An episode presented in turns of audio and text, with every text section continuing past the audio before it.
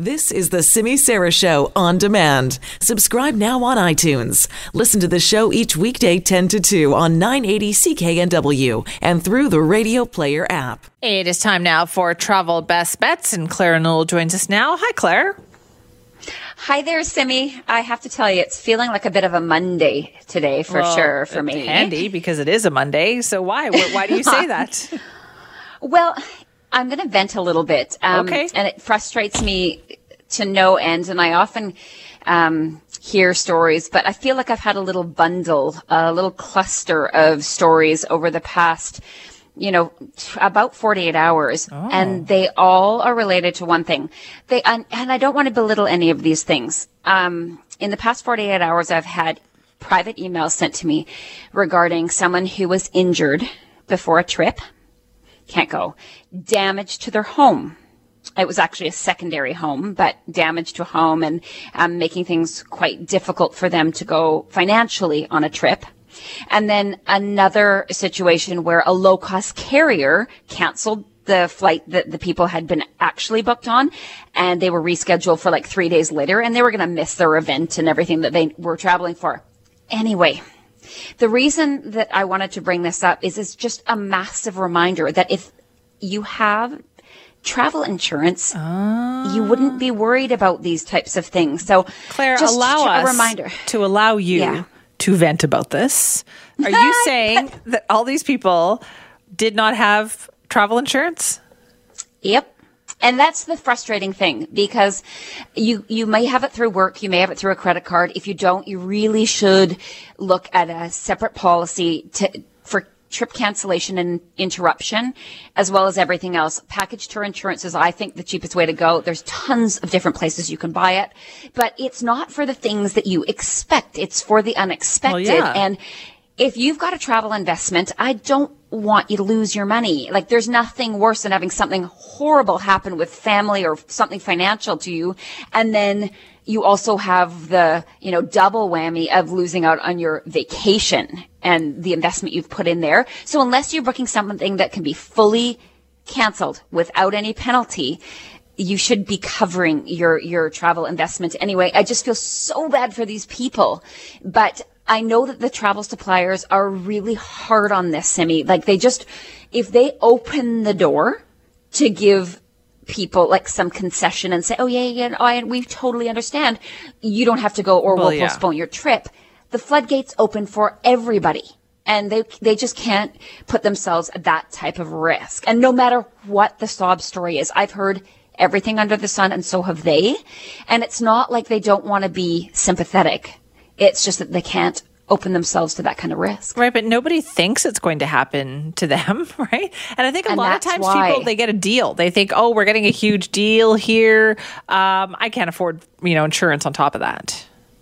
Oh, I know. And I've heard the thing is, is that you can't afford not to if for some reason you get sick or you step on coral and you need stitches in your foot or you get a staph infection and you need it under control and you need to go to the hospital. Like there's so many things that can go sideways on a trip. I hear people say, especially when they're young. I think people like my age are quite cynical and they've kind of heard the horror stories like Yeah. uh, from people they know. Um, but I think younger people say, "Oh, if, if I get sick, I'll just get sick and I'll be feel I'll go on the trip anyway and I'll feel Yeah. better once I get into the sunshine." And on behalf of everybody Trust else on the airplane, thank you for that. yeah, right. Uh, oh, it's I have to ask you- It's just harsh. I have to ask you as well, Claire. So, like, when you tell people, like, no, I'm sorry, you didn't buy travel insurance, there's nothing I can do, what is their reaction to that? Like, do people get mad? Well, I, honest. I've, uh, I think they do. I think they get really, really disappointed. But for they've most likely by the time they've actually sent something to me, they've tried ten ways to Sunday through the supplier involved, like the travel supplier, whether it's a tour company, a cruise company, an airline, a hotel, whatever. Um, and a lot of them are through third party websites where they might have got a really, really good deal on a hotel or a package and there is no bricks and mortar. So they feel like I'm the last resort that they can come to. Um, and they do feel disappointed, but I, I, I do say it in the same way that, you know, that I'm so sympathetic with what's happened to them and I feel so bad. But having been in this industry for almost 27 years, But This is nothing- don't be hopeful. Yeah, you can't. There's Yeah, nothing you can do. Right. And it's such a tough thing to write. Every single time I write it, I feel horrible. Like I get a pit in my stomach, but I just, I guess I'm saying it today because I've had just this cluster. I just don't want anyone to, to, to feel this. They're, these people are hurting, like little, literally because of an injury, Yeah. an injury, or they're hurting because something's happened to their home and they're scared, like they have this huge financial burden now, and then they have to lose their trip. It's just all around. It's horrible. I could literally cry. I could cry. I'm sure they're crying. I'm sure that's hard for them too. But you're right. Like we don't want anything bad to happen. That's what you buy insurance for.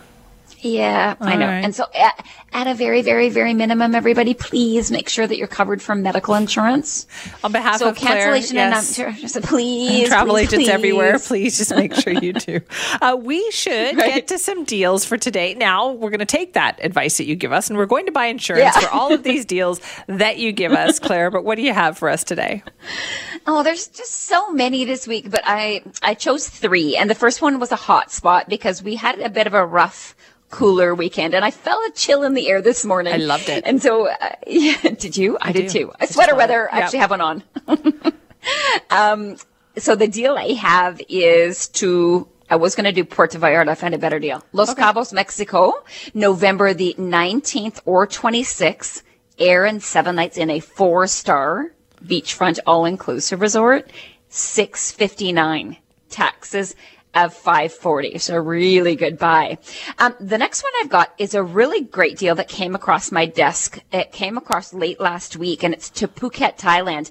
And the booking window is really wide. It's november the 1st of this year all the way to october 22nd of 2020 now there's going to be some blackout dates in there over like big holidays, so Christmas and spring break. But when I looked, the dates are pretty flex, like they're pretty good, hmm. and it's a really consistent price. It's the airfare, twelve nights hotel in Phuket, like on the beach. Your breakfast every day, city tour and transfers for twelve ninety nine, taxes of five thirty. That works out to eighteen twenty nine all in, and then. I love the itinerary for this cruise. It's a Greek Isles. Italy, and Monaco. I know oh. all of those places are so Beautiful. outstanding. It's pretty last minute. Um, it's November the 20th. So as far as cruising, really last minute, but it's air, the 11 night cruise. You need one night's hotel just to make it all work.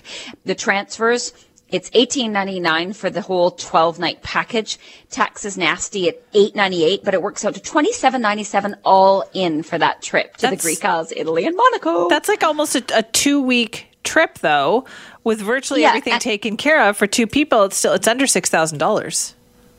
Yeah, yeah. So it is. I mean, an investment, but that's a bucket list trip for a lot of people. That is a good one. Do you find that's really popular right now? Those cruises, those Mediterranean cruises. Yeah, I, a lot of them are specializing in certain areas now, which is what I love. So if you really, really want to go see the Greek Isles, you can do that. If you want to go see the British Isles, you can do that. If you want to do just a particular area rather than the big ones, you know, you want to see Yeah. Canary Islands and Spain. So I love that. I feel like it's not just the big massive ones. Although even the longer ones, say Barcelona to Rome, they're really port intensive. So you might only have in a 10 day cruise, one day at sea, which is what I like. Right. That would be good stuff. All right, Claire, thank you. Okay, bye, Simi. That is Claire Newell from Travel Best Bets. Her advice today, please, on her behalf, please buy travel insurance.